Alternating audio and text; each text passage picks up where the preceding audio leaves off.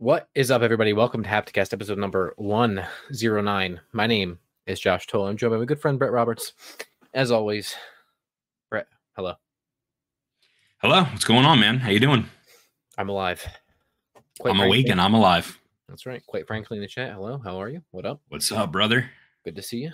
Uh, Haptic Hapticast, Haptic Intel's video game podcast, where we talk about video games each and every week, live here on youtube.com slash hapticintel and definitely not on Twitch because Twitch is bad. So yeah, yeah, yeah. So that's what we got. Bret, we have a show for people today. We do, yeah. Not a good show, not a bad show, just a show. I think it's gonna be good. I think so too. So I just lied to you. there have been a lot of uh, gaming conferences lately that yeah. we have not had the chance to talk about. So we're going to talk Correct. about some of the things we've seen at uh, you know Xbox's conference, uh, the Starfield Direct. Mm-hmm. So I'm, I'm, I'm really excited to kind of delve into those. Yeah, basically E3. E3 Pretty except much. no PlayStation. Yeah, well, yeah, PlayStation did their E3 quote unquote beforehand, and it was bad, so they're canceled. So, right. um, I'm just kidding. It wasn't that bad, but it wasn't that good either. Uh, it was bad. Yeah. Okay. So we're gonna be talking about a couple of upcoming video game releases. One particular that I think is pretty interesting that I'm excited to get your reaction of. Whether I, I don't know if you remember if this game exists or not, but we have that. Um, our title topic will be talking about Starfield running at 30 FPS, if it really matters or not, uh, and then obviously rolling that into the Starfield Direct. And then we're going to kind of just touch on briefly Summer Games Fest, the Xbox Showcase, Starfield Direct, the Ubisoft Showcase, the Capcom Showcase, all these showcases. We're not going to go through each and every game at all these, but we'll talk about what struck us, general thoughts about the show. If you want a list of all the games that were shown at these showcases, then go Google it because this isn't the place for you. Okay.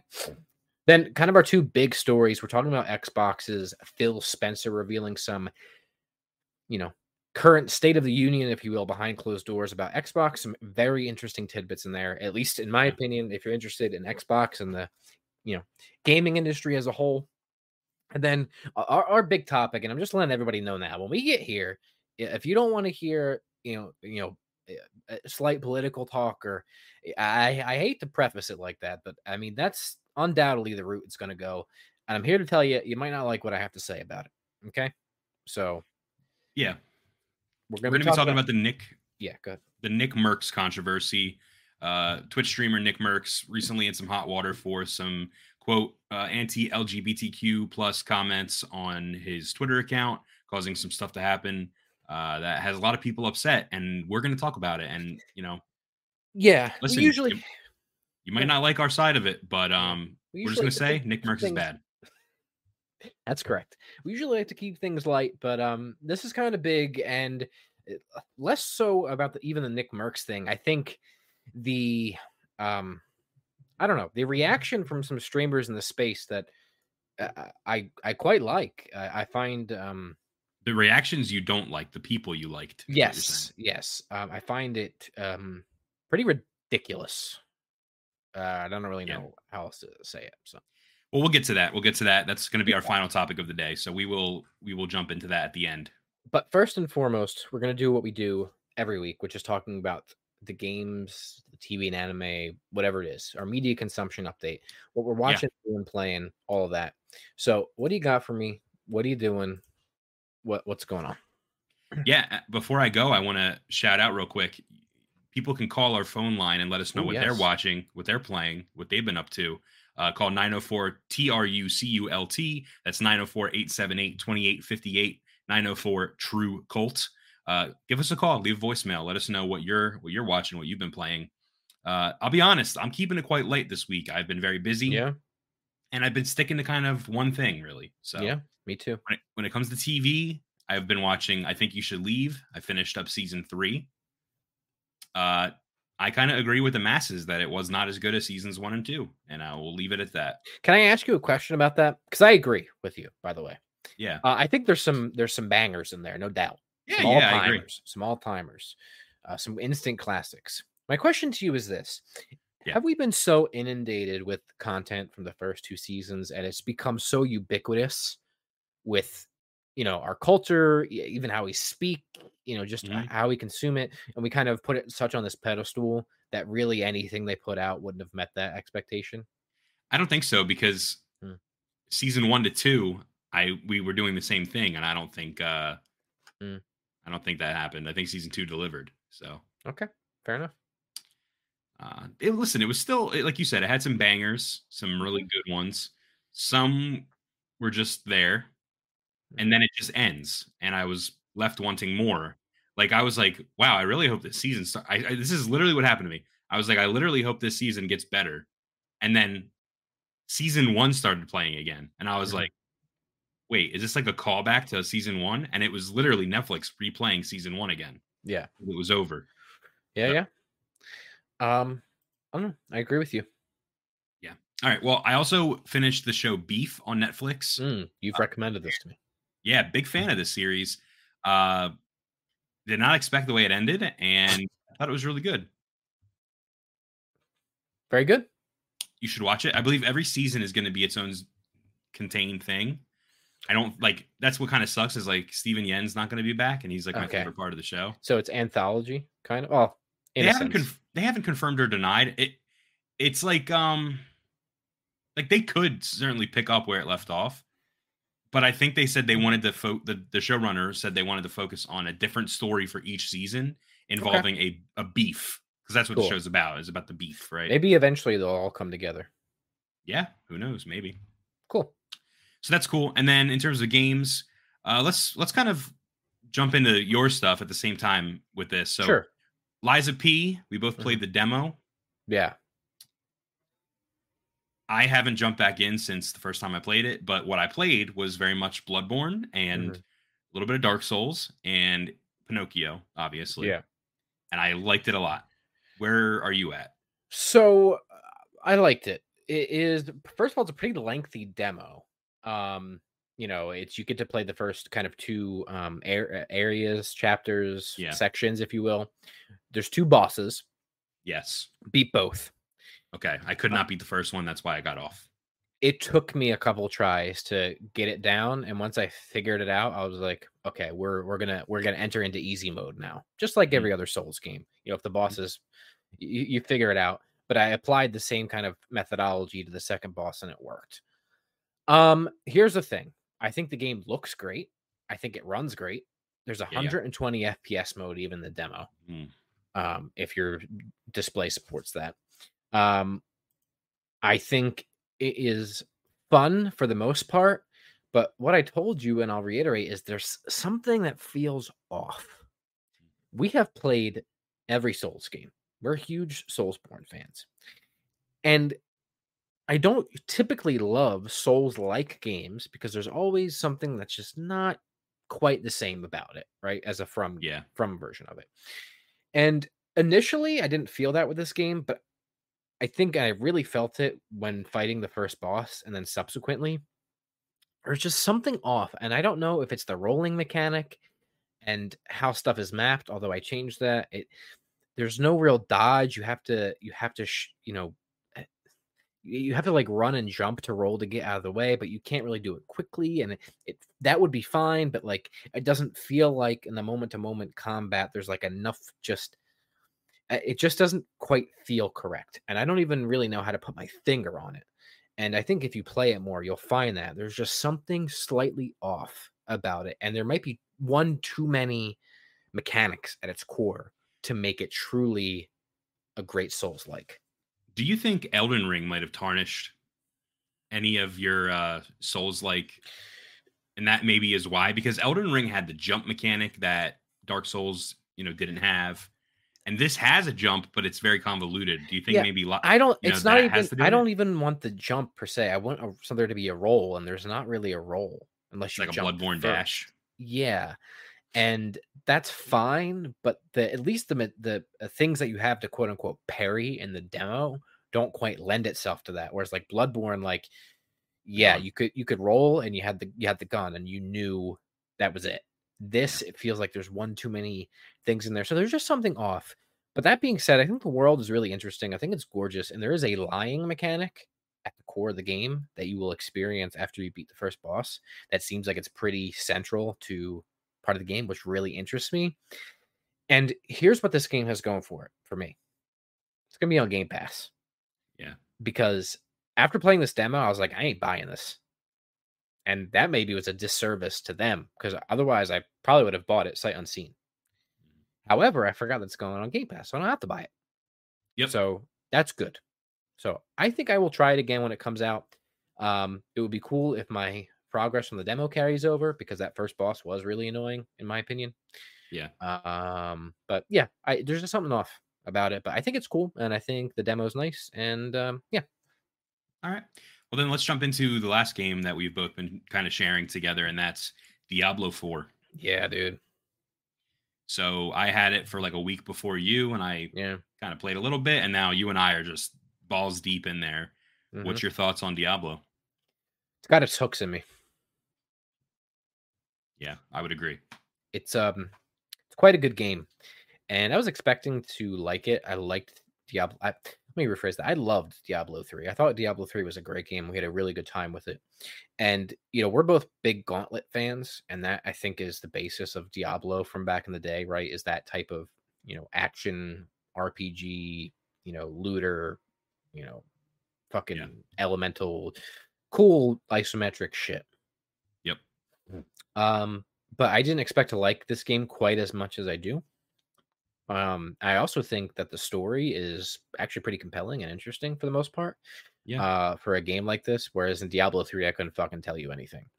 And I've yeah. heard from Diablo fans that the the lore and what they did with this game is pretty awesome for them, which is great. Again, I really only have Diablo 3 as a reference point, and I don't remember anything about that game. Yep. But I'll tell you what really strikes me outside of this being fun and grinding and leveling up and doing min maxing and all that stuff that we love. Um, the this game looks beautiful. Yeah. It is seriously impressive visually and it runs great. Uh, and I'm really impressed with the fidelity of how everything looks texture work, asset quality, you know, uh, just everything top to bottom visually. It's um, it's quite good. Yeah, I'm having a lot of fun with it myself.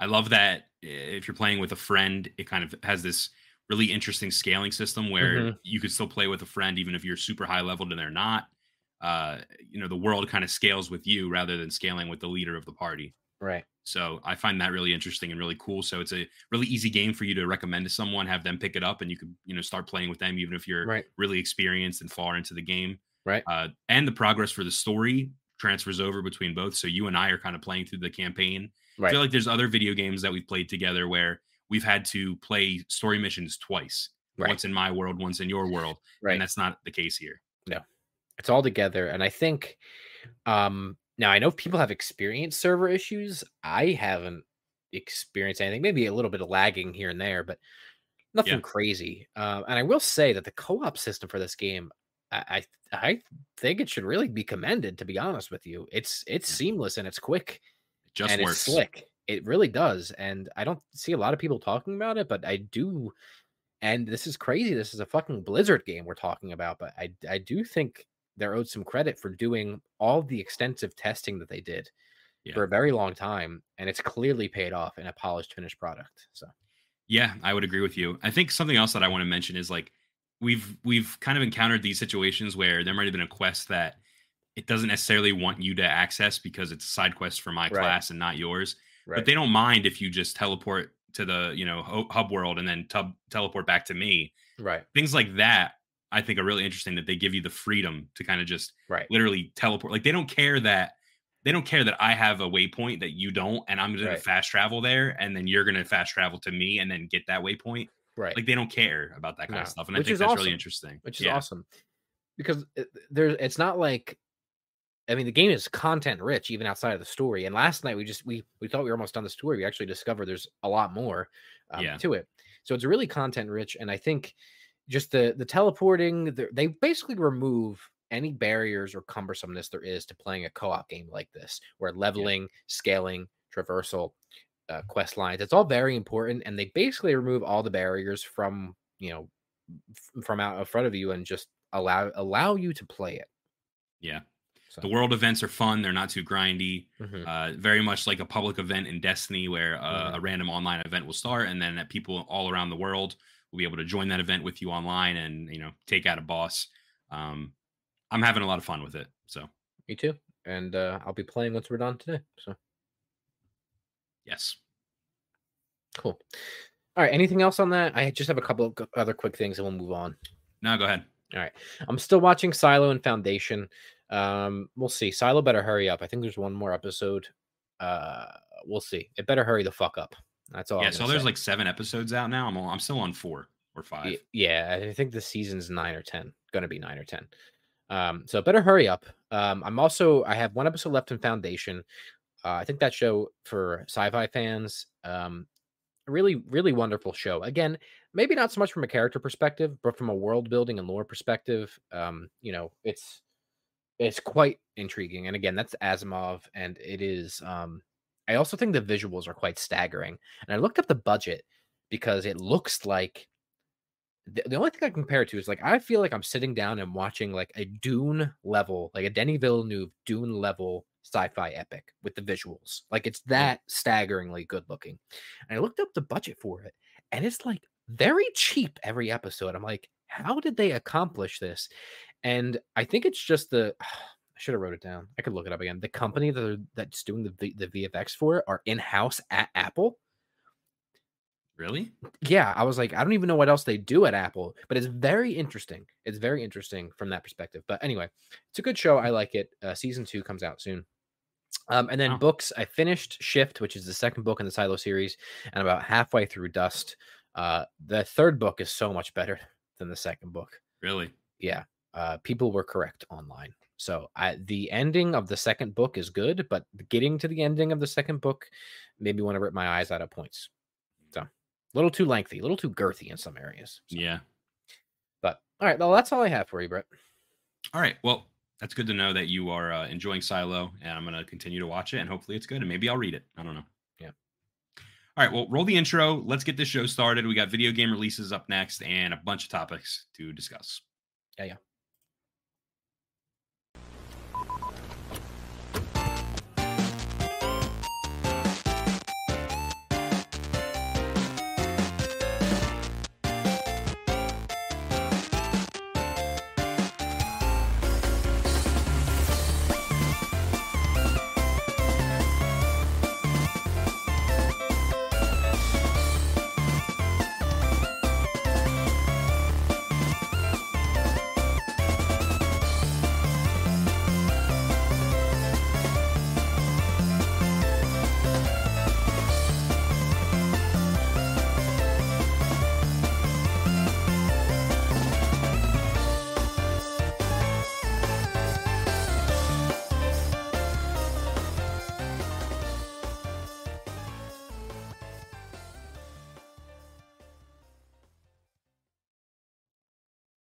Right, Josh, let's hop into the upcoming video game releases for this week. First yeah, off, yeah. Black Desert Online Land of the Morning Light expansion releases on PC June 14th, which is yeah, tomorrow. Whatever that is. Black Desert Online is a uh, I know it as like an MMO. Mm-hmm. And it has like a really ridiculous character create, like ridiculous character creator where you can make anything, anyone. Mm. Um, I like that. So including cool. our friend Brandon. You can make our friend Brandon in any character creator because he's such a basic bitch. Uh, Crime Boss Rockay City is releasing on PS5 and Xbox Series S and X on June 15th. Are you ready this, for this? Well, hold on. We saw this at the Game Awards and it yeah. has since already released, I thought. Uh, this is the next gen versions of it. Okay. Yeah. What am I ready for? For it to come to PS5, you're going to play it, right? Oh, no. This game looks like garbage, dude. It's got a bunch of like weird celebrity. This is a game that's going to have a cult following one day. It is. Yeah. Trust me. I don't okay. know about all that. Um, Layers of Fear, which is an awful title for a which game. Was Layers of Fears.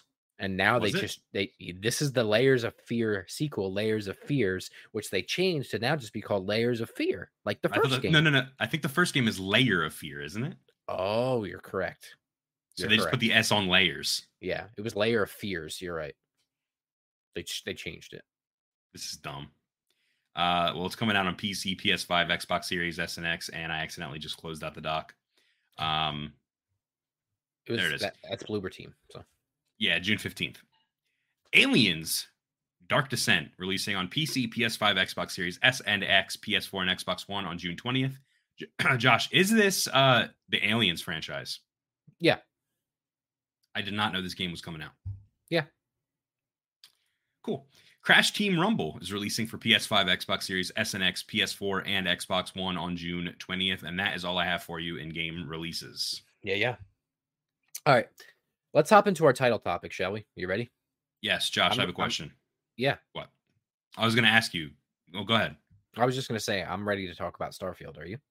Yeah, I want to ask you Does Starfield running at 30 frames per second matter? So. I'm I'm ready to be called the biggest hypocrite in the world.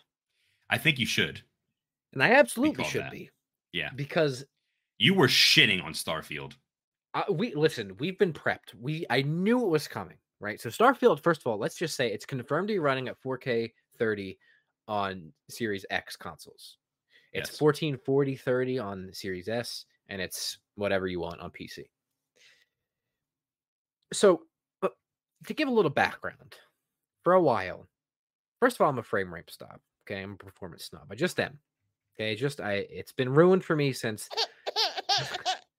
you know what game ruined frame rate for me was back in the day playing um Dark Souls 2 Scholar of the First Sin. Yeah, yeah, yeah, yeah. It's the first time I saw a video game, I think, running at 60. Smooth. And I was yeah. like, I was like, I agree. I was like, six, this, is that what 60 like, FPS looks like? This game looks weird, yo. You're like running through the fucking the grass yeah. and shit. Yeah. And then ever since then, it's been ruined for me since then. It's so yeah. funny that a Souls game is the fucking one that did that. Now it was a remastered, but anyway. Um, so for a long time, I've been saying that a Starfield runs at 30 FPS. I ain't playing it. And it's gonna be bad. I didn't say it was gonna be bad. I just you, I, you said I, it's gonna run at 30 frames per second and be bad. I didn't say it was gonna be bad. I said it's definitely gonna run at 30 frames per second. I said Bethesda has something to prove with because they haven't released a good game in a while. Anyway, so I've been saying this for a while. And I still felt that way after they showed it the last time. I forget when it was, whenever the last time they showed it was. Um, a couple months ago. They had another direct or something like that, right? Just for Starfield. Oh, it was it was the developer direct for Xbox where they showed it. And then we get the Starfield Direct after the Xbox game showcase. And Bret, I don't know if I've ever seen a more staggering video game in my entire life. And what I mean by staggering is not just content rich, not just scope or depth or scale, but I mean everything. I mean, this game is like five games in one.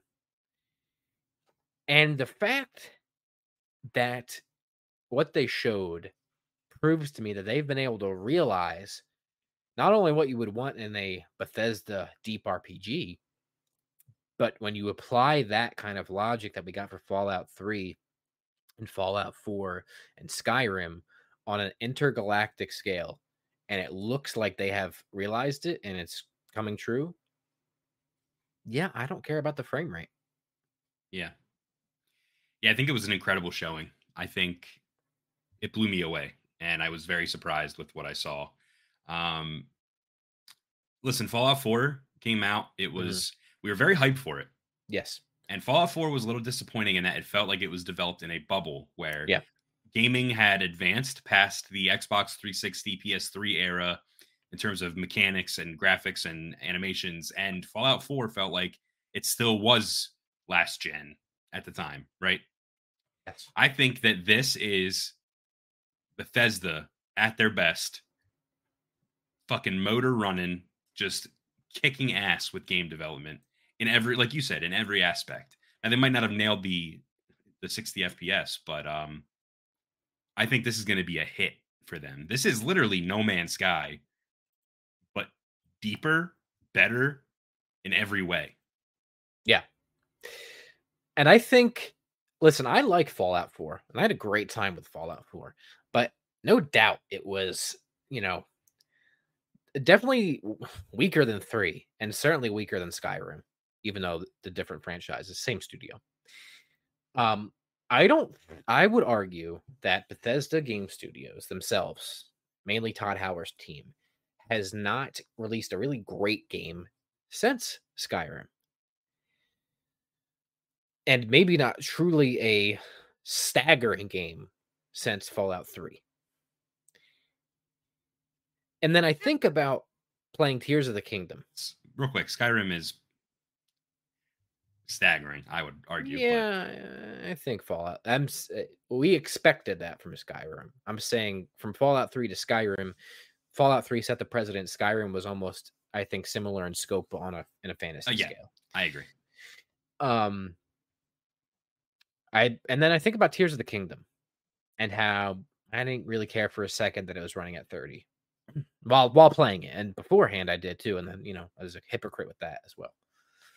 And I don't know, man. I just I really feel like I needed to see this because also where it came from the last time they showed it to now is insane. I mean, that gunplay yeah. looks fucking tight.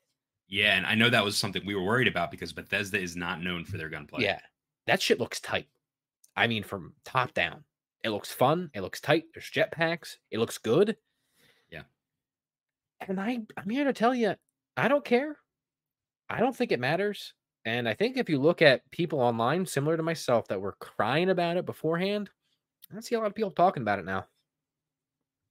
Yeah. A lot of people I think were blown away, just like you and, yeah. and myself. Yeah. Um, something I really one of the big takeaways for me were like the different traits that you can apply to your character. Yeah. It seems like you're going to be able to make your character super unique, not only in looks, but in terms of their experience in the mm-hmm. world of, of Starfield. And I think that's really cool having these like it's almost like the perks in Fallout, but taken to another level. Yeah. Uh, much deeper. Like what? Yeah. What was the one weird wanderer or something like that where yes. like random events would happen? Yeah. I was getting vibes like that, like uh, game altering perks, basically. Right. Um, but like they, for example, one was you become part of a religion, and then if a certain pirate uh, organization like tries to rob you, you like tell them you're part of their religion, and they'll let you go. Mm-hmm. Things like that or having the number one fan who goes yes, everywhere dude. with you and is really annoying. Dude, how they uh, showcased that was awesome too, by the way, with it.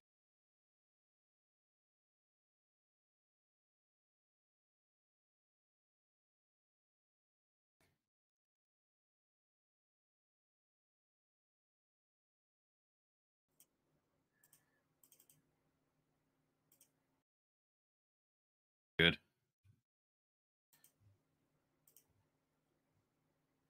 Oh my god.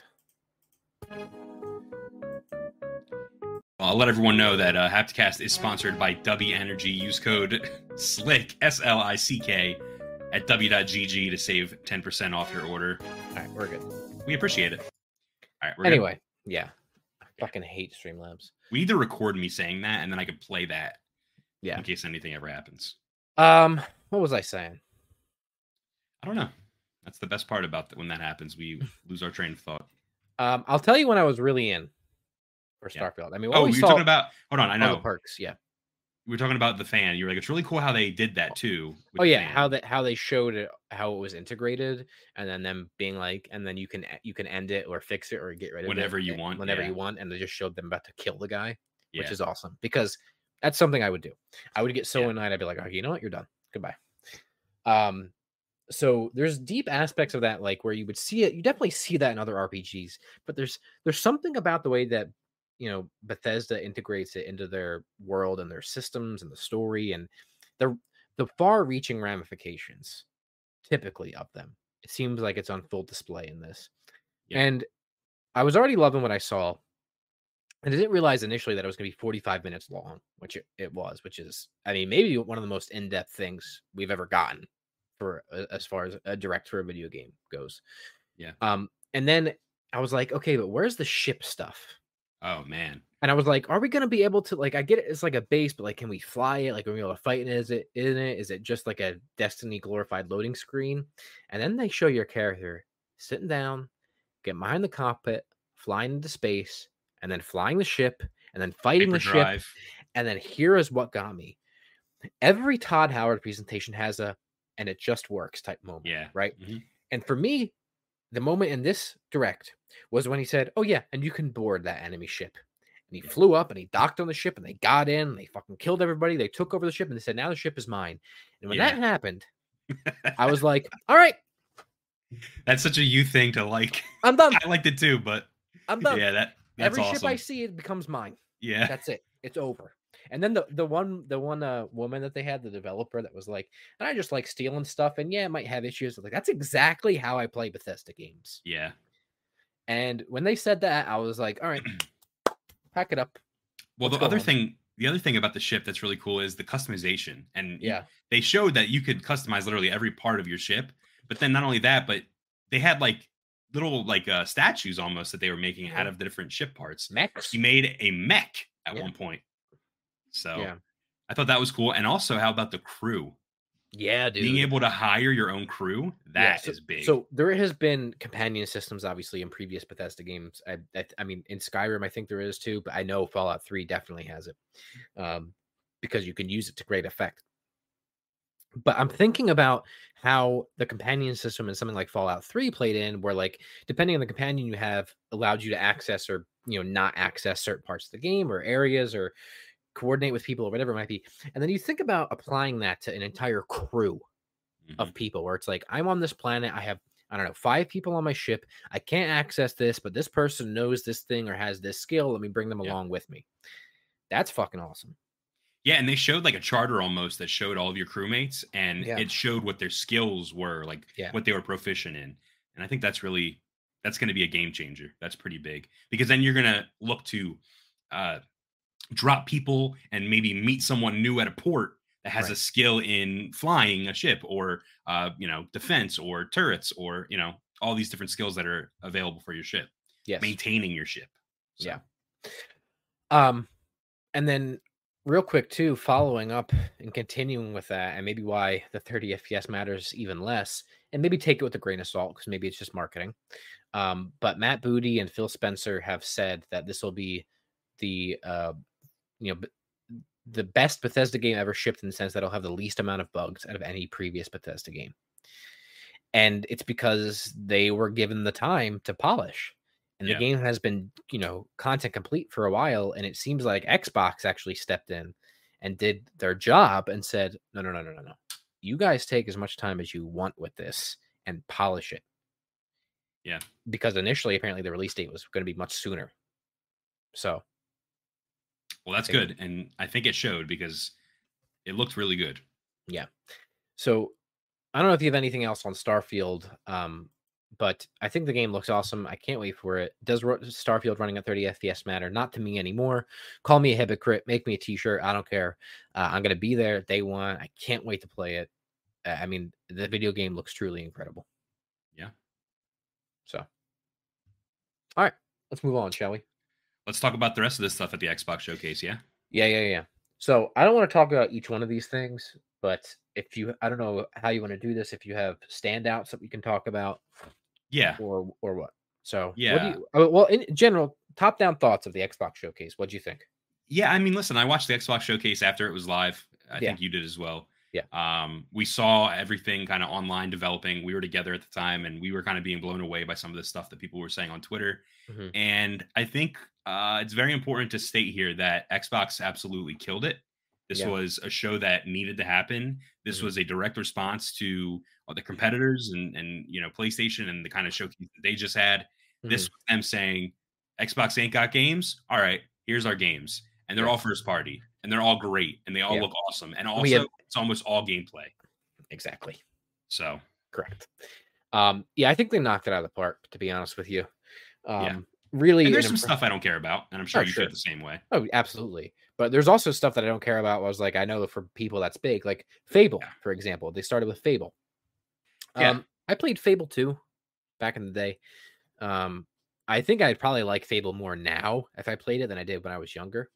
Um, and I know people have some vibe issues, whatever that means with this new Fable trailer, but I think that's big you know, just to come out of the gate swinging with Fable, uh, you know, a, a, pillar of Xbox's history. So I thought that was cool.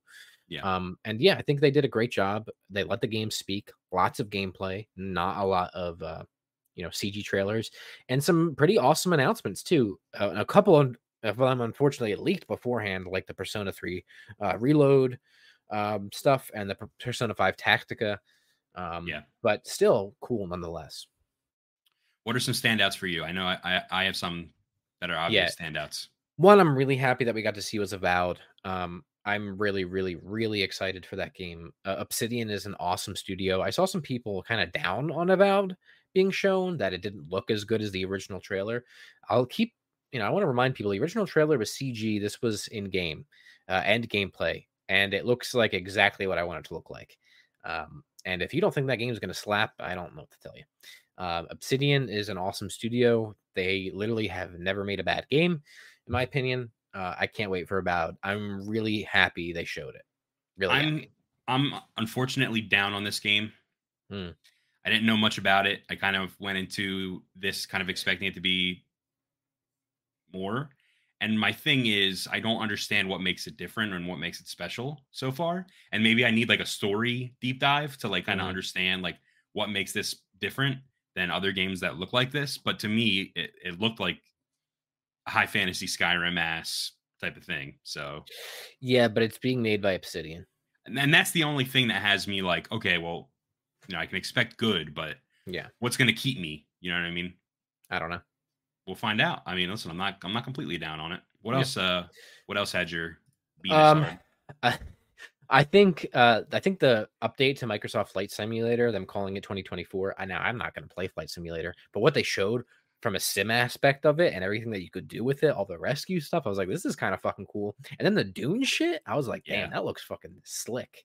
I tried um, Flight Simulator on my PC, bro. I don't know how to control anything at yeah. all. I didn't know what I was doing. I, I, I tried it on my console. Um, uh, my brain's not big enough for that game. I didn't know what I was doing, man. I couldn't even take off. So that was cool. Um, they showed Hellblade 2. I actually uh, didn't care for what we saw of it. Um, I am still excited for that game, and I still think it's going to be good.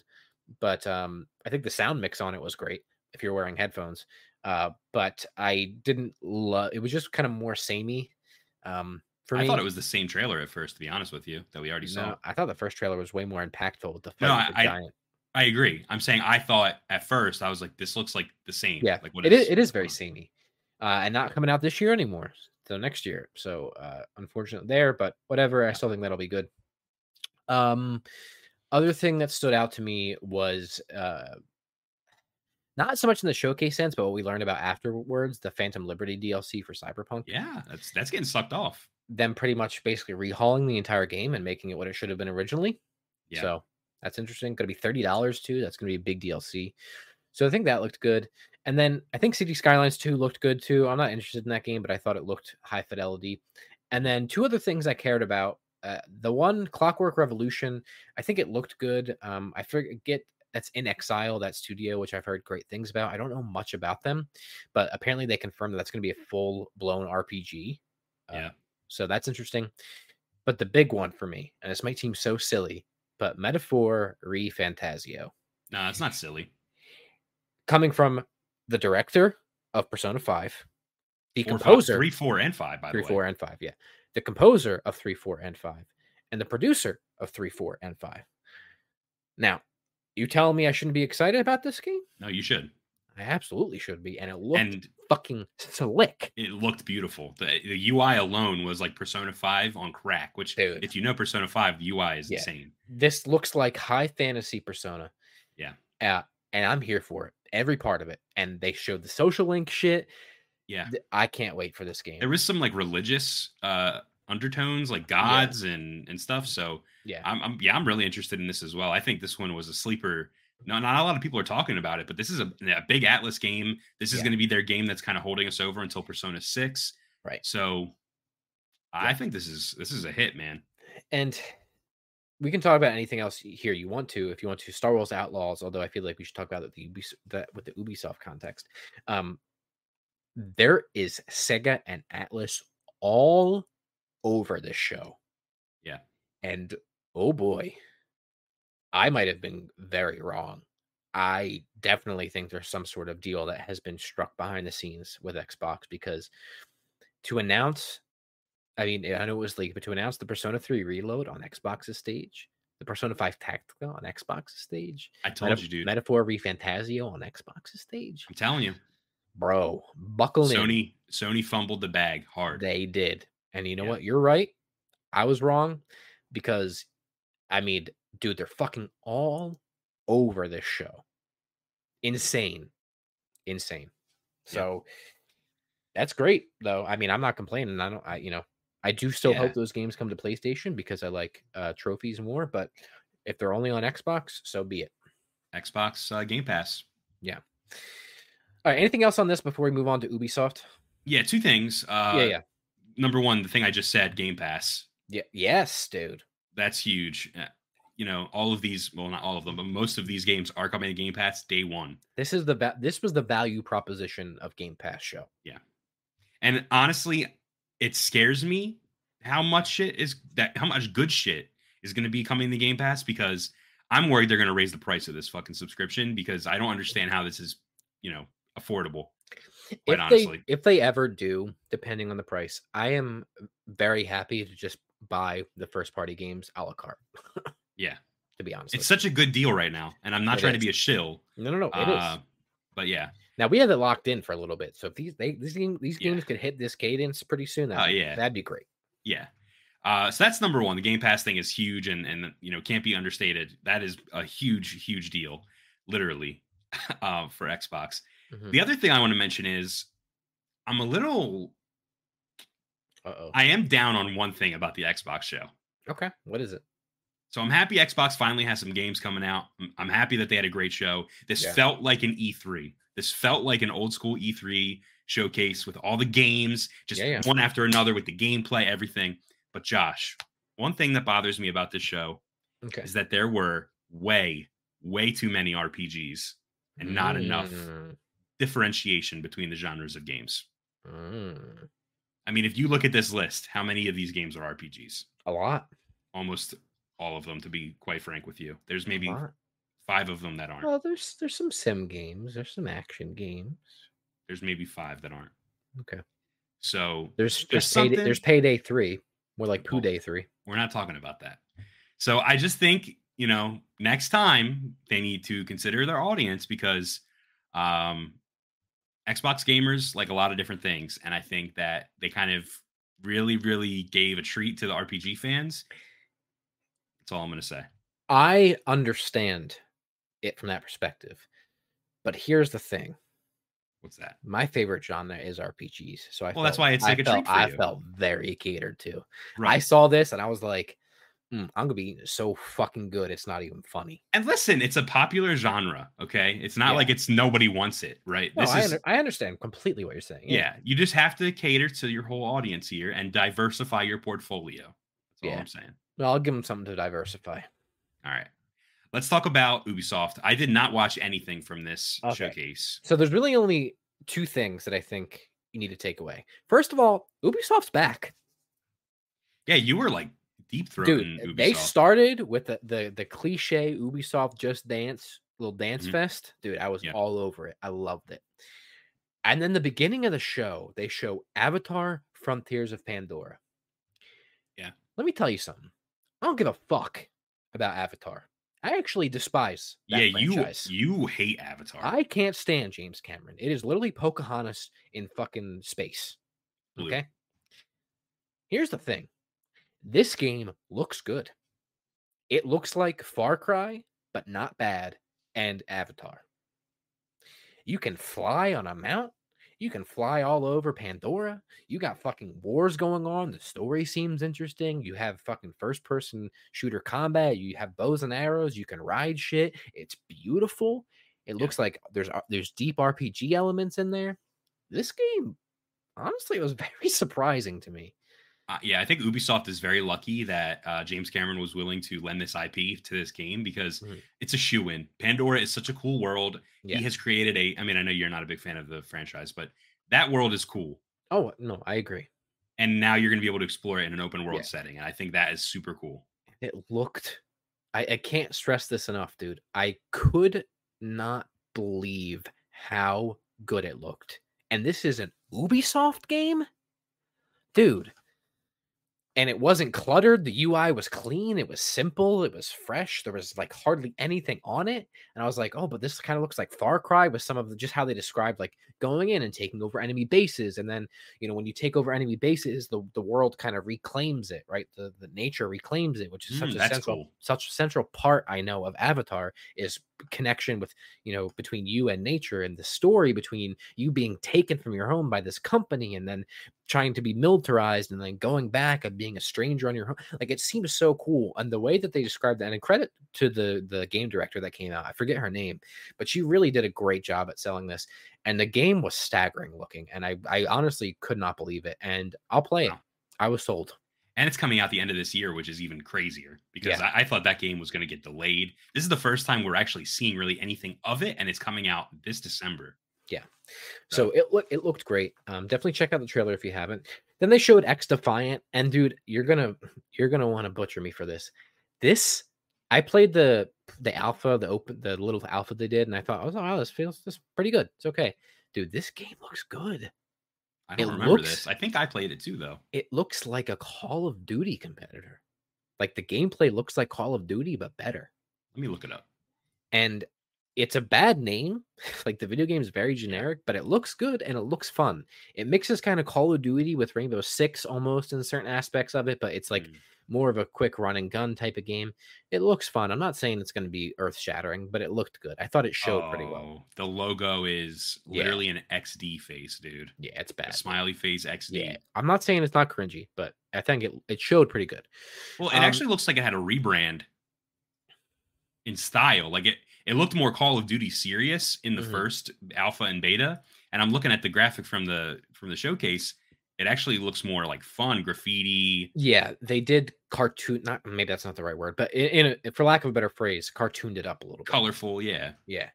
So there was that. Prince of Persia: The Lost Crown. I'm not a Prince of Persian fan. I know this is probably not what the games were before, but I'm again, I'm here to tell you, it looked slick, and it was gameplay that they showed, and it looked quick, and it's you know, it's it's it's side on, it's kind of 2D HD. It looked awesome. It looked very visceral, very cool. It's good. Um, the division don't care about Skull and Bones. I don't care about, but they played an awesome. They had an awesome band on stage, and the rest of the show I don't care about. Uh, not not even going to mention Assassin's Creed, but the last game they showed, Star Wars Outlaws, the biggest game that they showed. I was very excited for it, and I got to tell you, there are elements of it that I really liked. Just thinking, you know, from like a Star Wars perspective, Yeah, yeah. a lot of comparisons I think could be made to some what we saw for Starfield, right, with the ship stuff and some of those things. But it also there's there's something very off with the combat of it. It's So very they did show gameplay. they oh it was all gameplay. It looked very clunky. The combat looked very stiff and clunky and slow. And maybe in practice it would feel better, but there was something off, and I I didn't love what I saw to be honest with you. That's a So, shame. I think it'll still be interesting, but I didn't love what I saw. Um. Anyway, that's that's the Ubisoft showcase. Uh, anything else? Ubisoft Forward. Anything else to say on that before we do Capcom and wrap I- this little segment up? Yeah, real quick. I did just when I was looking at XDefiant stuff, I saw something, and I want to confirm with you if this is real or not. Are there operators? Yes. And it, it looked as if each operator was from a different Ubisoft property. Like there was one that was the Watchdog. Um, yeah. The the fact the, the factions are aligned Yeah. with Ubisoft properties. Yes. that's pretty cool. Actually, it's like a shared universe of Yeah. Ubisoft games. Yeah. Oh, which speaking of the fucking anime that they announced, I didn't even mention the anime with the creator Oh. of of uh, Cry- Castlevania. yeah. Far Cry Blood Dragon. Dragon. It's like a Far Cry Blood Dragon remix or something, which Yeah, and the reason you mentioned it is because it takes other Ubisoft properties and works it in. But dude, it looked so good. If you haven't watched the trailer yet, I, I recommend watching it. Just so- talking about from the art style perspective. yeah. And again, I I inherently trust um, what's his Adi name? Shankar. Uh, yeah, Adi Shankar from uh, uh Castlevania uh, fame, if you will, at this point. So that was and cool. too. Power Power slash Rangers. Right. Yes. Yeah. So very cool. And he is he's a meme lord, and I'll leave it at that. Yeah. Um, okay. Capcom showcase, even less to say about this. Um, I watched it. I literally don't care about anything they talked about. Okay, let's move on. I didn't Well, watch it. So Well, two quick things. One, you remember that game Pragmata? With no, the, is that the little is that the one that we thought was a Kojima game and it the wasn't? little the, with the little girl Yeah, we thought it was Kojima. delayed indefinitely. they said that. They had a they had a huge thing of text pop up, basically saying like, "Please be kind to us. We need a lot more time." Blah blah blah blah blah blah blah. Whatever. I I still think that game looks interesting. Take all the time you want, I guess. Although that's a little ridiculous because you haven't spoken in so long. I wouldn't it. even say anything. Yeah, that's weird. And then Dragon's Dogma 2 got a very big deep dive gameplay look. I'm not a Dragon Dog Dragon's Dogma fan, but from what I saw, it looked pretty good, and I know people are excited about it, so I'm happy for them. Yeah. That's it. And they showed Exoprimal, which please bring back uh, Dino Crisis. Um, what's the deal with uh Ghost Trick being here? Because that was announced in like February, and it's like a remake of an old game, and I don't understand why it was here. I don't know. They showed it. That's all I have for you. But yeah, Capcom Showcase was pretty bad. Okay. At least nothing for me. I'll say that. All right. Well, then let's let's move on, Josh. Yeah, yeah. Do you want to take this one, and I'll take the next one? Sure. All right. Uh, so as we've been doing, quick little message to people that aren't subscribed. What's up, everybody? It is Bret and Josh here sitting down today to talk about the current state of Xbox. So, gaming CEO Phil Spencer delivered a behind closed doors presentation on the current state of the company and revealed some new interesting details about what to expect from Xbox moving forward. That's right, Josh. So, listen, if you're interested in Xbox, gaming news, reactions, deep dives, and more, I'm here to tell you you're in the right place. So be sure to hit that subscribe button now to stay up to date on all of our content related to the world of gaming. Did you know that 90% of our viewers aren't subscribed? I know because I looked it up. Yeah. Uh, so listen, consider hitting the subscribe button. It really helps us out. Hit the like button, hit the bell. And uh, without further ado, let's hop into the story. Josh, what did Phil Spencer say at this behind closed doors investor meeting. Yes. So, at a behind closed doors presentation to press, Xbox boss Phil Spencer says gaming revenue for the company is double what it was in the 360 era. That's so, wild. Yeah, that I literally cannot believe. Uh, but apparently that is the case. So, uh, Phil Spencer also said that Xbox has more players than ever, that he's expecting more than $1 billion in PC gaming revenue this year, which is pretty That's big. huge and he talks about being committed to a, the attempted purchase of Activision Blizzard. And he says, "quote unquote," we're trying to get to solutions with regulators. Any comments on this specifically? Yeah, I think that's surprising considering we thought Xbox was down so bad. Yeah, with no games, they are thriving right now, which is good for them. Yeah, I love yeah. Phil. Yeah, I still want to know how much they're spending on Game Pass which yeah. they always conveniently do not talk about. Although I guess why do I care? I right. What do you think about the one billion dollar in PC gaming revenue this year? Yeah, I think um both.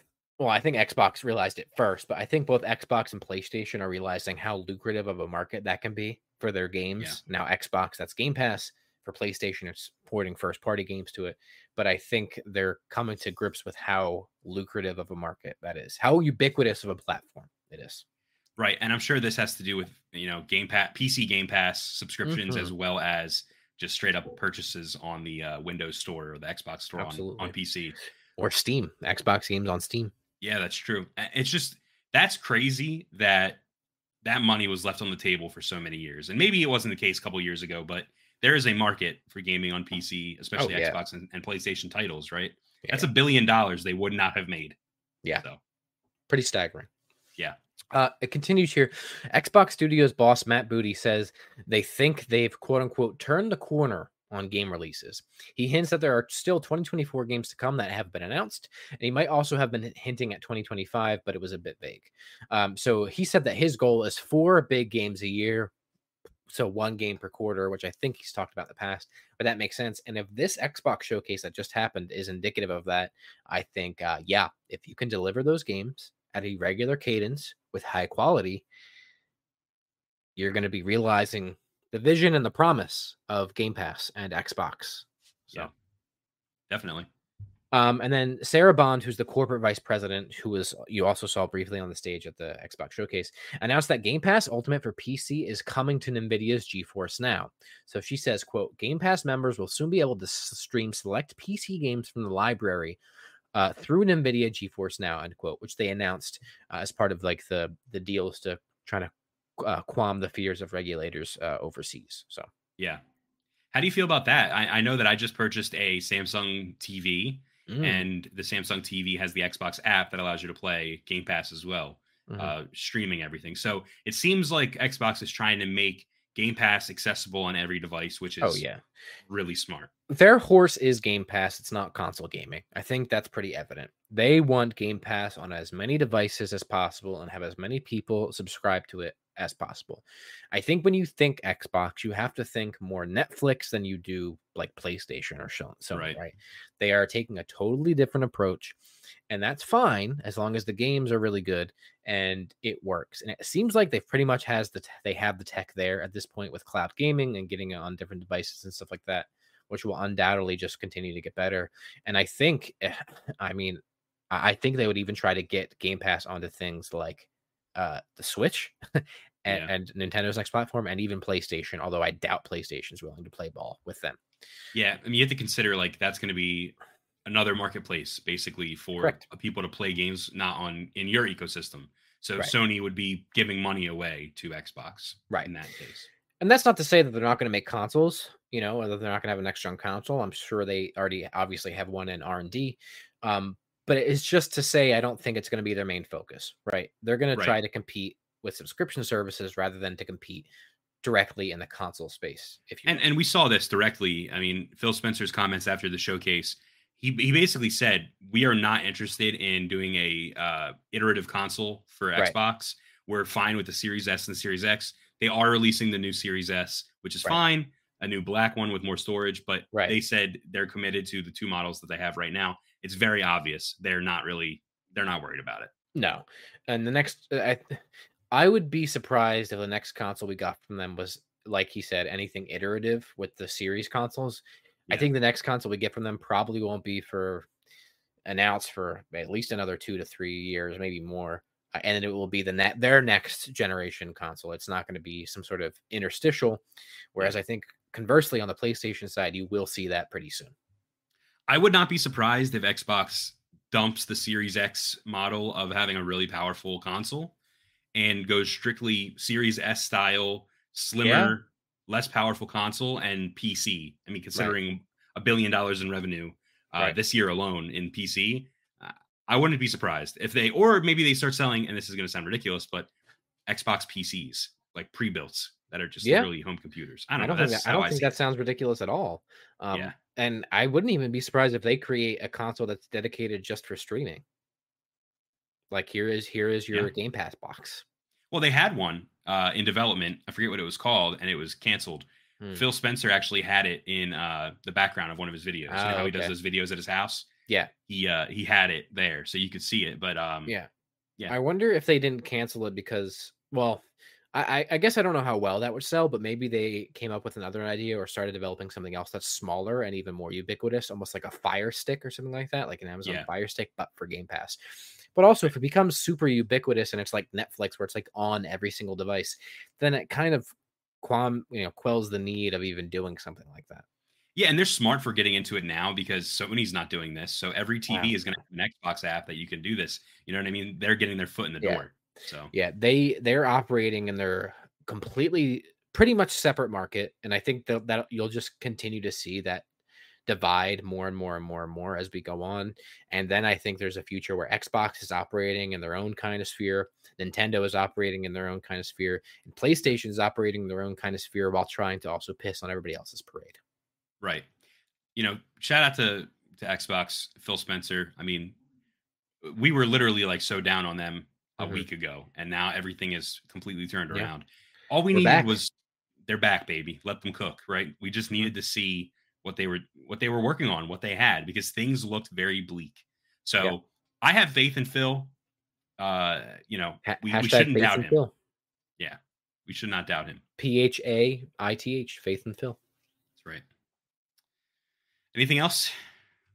No. All right let's move on. We're going to talk about something a little controversial here, a little political. Um, so I'm gonna I'm gonna tell the story, and then I will uh, then I'll give my thoughts and opinions. But before I do that, let's yeah. do a little hook for for our viewers. So, what's up, everybody? Josh and Bret sitting here to talk about some drama in the streaming world surrounding Nick Mercs, TimTheTatman, and Doctor Disrespect. Last week, Nick Mercs tweeted his thoughts in response to an anti-LGBTQ plus protest and it seemingly set the streaming scene on fire. We're here to break down exactly what happened and give you our two cents on the topic, whether you want to hear it or not. That's right, Bret. So, listen, if you're interested in streaming news, gaming news, reactions, deep dives, and more, I'm here to tell you that you're in the right place. So, be sure to hit that subscribe button now to stay up to date on all of our content related to the world of gaming. And, Bret, did you know that over 90% of our viewers aren't subscribed? I That's did. right. Yeah. So, listen, if you're listening to this and watching this video, consider hitting that subscribe button, and as it really helps us out. Bret, without further ado, let's hop into the story. Please yes, so, give me the background. All right. So here's the unopinionated. Uh, this is what happened. Uh, this is the story. Yes. So last week, streamer Nick Mercs, a FaZe Clan co-owner and one of the most popular Call of Duty streamers in the world, reacted to an anti-LGBTQ protest at a school board by tweeting, "quote They should leave little children alone." Unquote.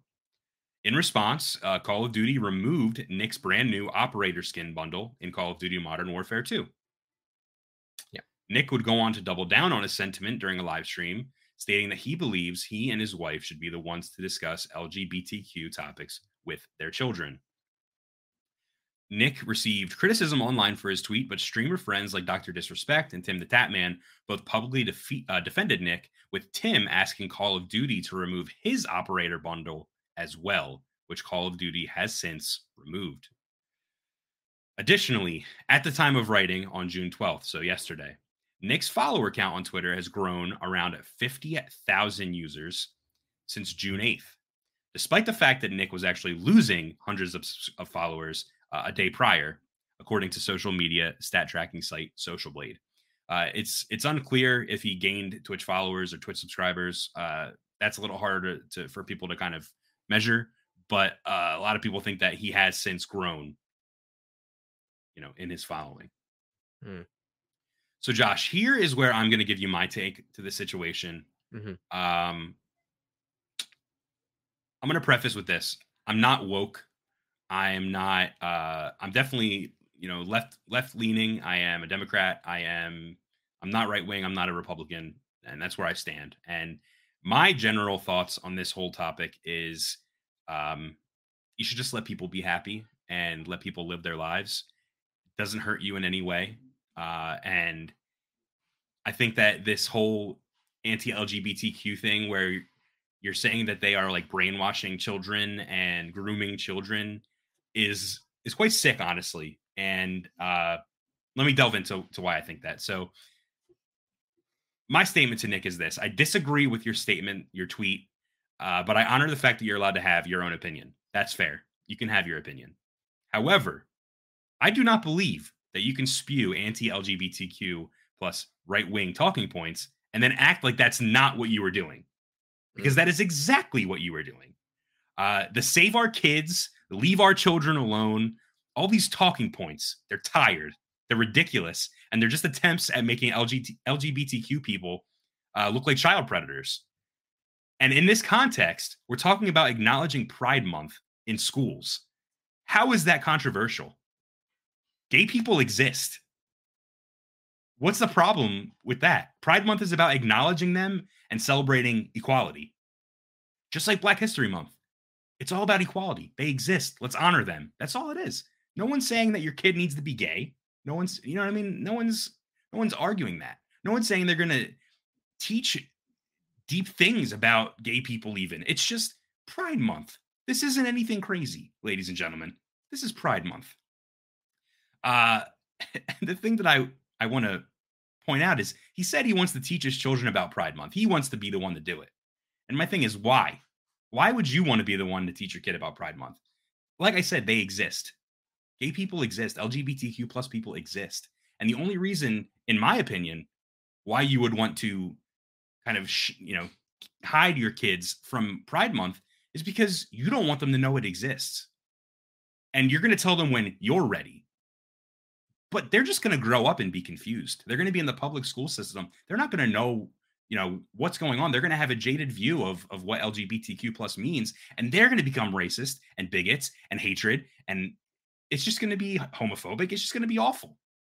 So anything that just to top it all off, anything he says when he's saying that he's not homophobic Nick, I'm talking about. Mm-hmm. Um, it's not like he hasn't publicly admired Florida governor and overall human cum stain, Ron DeSantis, in a tweet weeks before his controversial statement.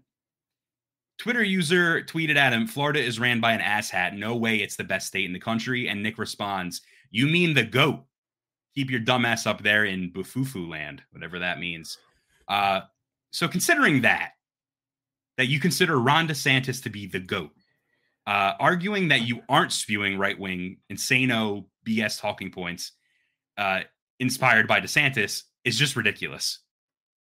Absolutely ridiculous. So I think COD Call of Duty was well within their rights to remove the bundle. I think anyone supporting Nick's statements should be ashamed, and I think they're insane. Uh, if you can't see the correlation between this crazy right wing conspiracy theory, uh, they're turning our kids gay, and what Nick said, then you're insane. And that's that's my stance on the topic. I agree with pretty much, well, not pretty much, with every single thing that you said. Um, first of all, Call of Duty is well within their rights to do that, right?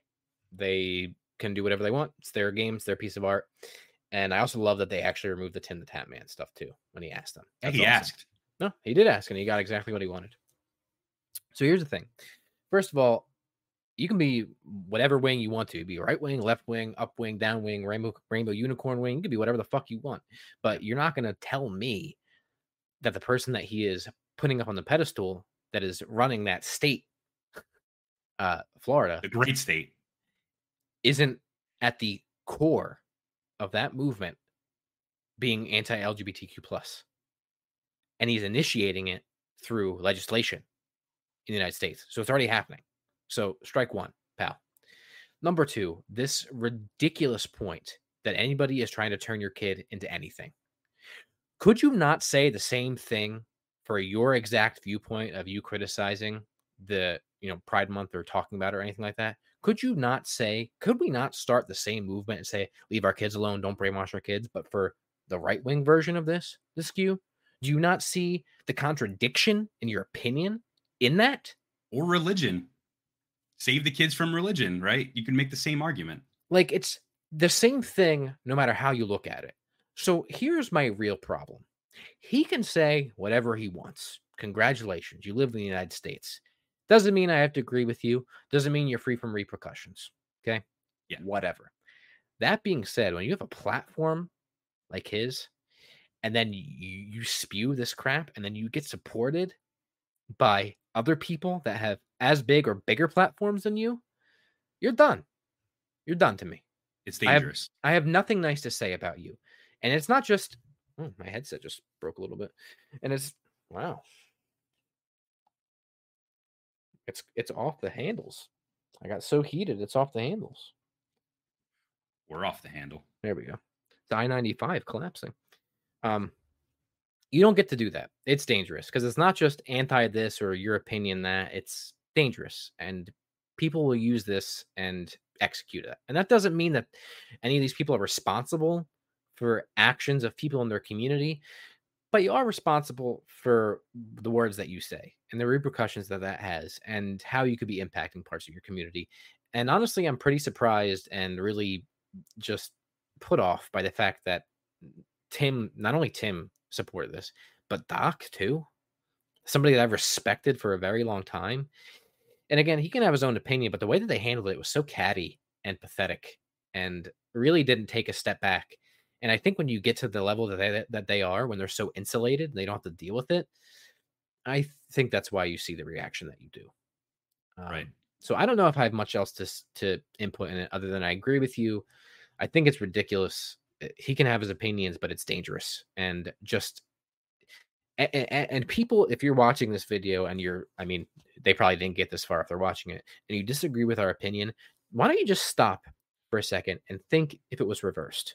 And people on the other side were saying it about you which they probably do anyway or they were attacking your religion or they were attacking your identity or whatever your satiant views are and then you tell me that it's not equally as ridiculous and contradictory and condescending and just completely disassociated with reality. Uh, the problem is, Josh. I, I mean, I think we're. I don't know what happened, but I think we just don't care anymore about people, and yeah. I want to go down. I don't care. Like, I just want to be on the right side of history. I want to. I want everyone to be happy, mm-hmm. and I don't want to look like a bigot. And that's like, that's the thing with me is like, why can't you just be a good person? Why can't you just see that like in the future you're gonna they're gonna like look in history books and they're gonna go, wow, I was on the wrong side, or like my grandpa or my dad was on the wrong side. Like, how do you think you're on the right side of history when you're actively putting down another person simply because of you know how they feel or, or not even how they feel in this case it's who they are right they can't control that and you're telling them that they can't be that yeah that's really hurtful and i'm not being sensitive uh, you know what i mean? I'm not being a bitch. That's the that's the case. This is these are people and you care about them and and who they are. And i think that it's ridiculous. Why do people care? It's it's more complex than how i'm about to put this because obviously there's a deep shit deep deep shitted deep seated societal and like infrastructure issues and you know power and all like i get it's more complicated than that but my general rule of thumb is if you're not doing something illegal like actually illegal yeah. hurting somebody else it, like not not on the level that he's talking about i mean like actually hurting somebody else. Right. Why do you care how somebody else chooses to live their life? Even if you don't agree with it even if you don't understand it right? Even if you're ignorant about it can't you just look at something and be like you know what? Whatever or just look at something and i don't know not have an opinion on it isn't that also okay and, and the problem is this is this josh everyone is it's fear everyone is mm. afraid yeah. because these talking points have been instilled into their brain and they think oh no my son is going to become indoctrinated yeah. and he's gonna start wearing like he's gonna start wearing girl clothes and he's gonna he's gonna be gay for no reason and it's like it's this fear that has been instilled into people and it's like they don't realize that they're talking about lgbtq people brainwashing they have been brainwashed themselves they don't realize yeah that they are getting ron desantis in their ear saying your kids are going to be gay they're going right. to turn your kids gay yeah. What's wrong with that, first of all? but yeah. That's number one. But number two is like, it's ridiculous. It's not true. But people don't have the capacity to identify that that's what's happening. Uh, because if people did, then it'd be a much different world we're living in. And unfortunately, you know, it just doesn't work that way anymore with social media, how people consume content. Um, there's just, and there's, there's really no way to go back either and it just is and it's unfortunate and even like we could talk about it we could disagree but here's the thing is there a solution i mean the the solution would just be hoping that everybody just gets along uh and it doesn't care how other people choose to live their life but that's not the case it won't yeah. be the case and it will be much it'll get much worse and it will never get better and i hate to be so uh, abysmal about it but that's the case it's not like a, oh maybe one day it'll be no it's not it's gone. There's no chance. It's gone. It's it's over. Here is here's the the facts. That was all of our emotions. Yeah. Those were our opinions. This is the fact. He probably broke a contract with Call of Duty. Mm-hmm. In their contract, it probably said that you can't act like this online. And his shit's gone. It's out of the game. Right. You want to, you know, freak out about it and boycott Call of Duty like like Doc is. Fine. It's a stupid fucking game. It doesn't matter. Right. Who cares? You want to hurt them? Hurt like hurt their like hurt the company by not playing their game? Fine. Do it. That's your you're well within your right. It's silly. It's stupid. Yeah. Dumb. And Tim, I get you wanted to like support your boy, but mm, it's the wrong bus to be on, pal. The wrong horse to bet on. It's a shame. It is a damn shame. It's a crying shame. I don't know. I don't know what's going on. But anything Come. else? To, anything else to say on that, Bret, or no? Uh, destroy the child. That's it. Yeah. We're we're so fucked up. Everything is so fucked up. Oh boy. So that was a really shitty one to end on. I don't feel great about that. Yeah, but you know what? It is what it is. Super we don't make negative. the news; we just report it. Yeah, and discuss it. Well, thank you for joining us. If you watched, if you listened, we appreciate you. Yes. We'll be back next week with another episode. Yeah. But the, the good news is you can distract yourself from all this because it's a great time to be a gamer. There's yeah. Lots of video games. That's right. Stay off Twitter. Yeah. Twitter is a cesspool. And Twitch. That's also a cesspool. Oh, and Rumble and oh, Rumble yeah. and Kick supported Nick Mercs. State. I, am sorry. I'm just kidding. I'm still going on. I will never touch those platforms. We'll be streaming life. on Rumble soon. Don't worry. Scum. Kidding. Kidding. All right. Listen thank you everybody for for tuning in. Make sure you like make sure you comment make sure you subscribe uh, to haptic intel. Uh, we appreciate all the support you know all that. Uh, whether you agree with us or disagree with us we're just happy that you're here. Uh, be kind to each other and we love you and goodbye. Make the tremble in my mind when I think of for some time and I can spend some time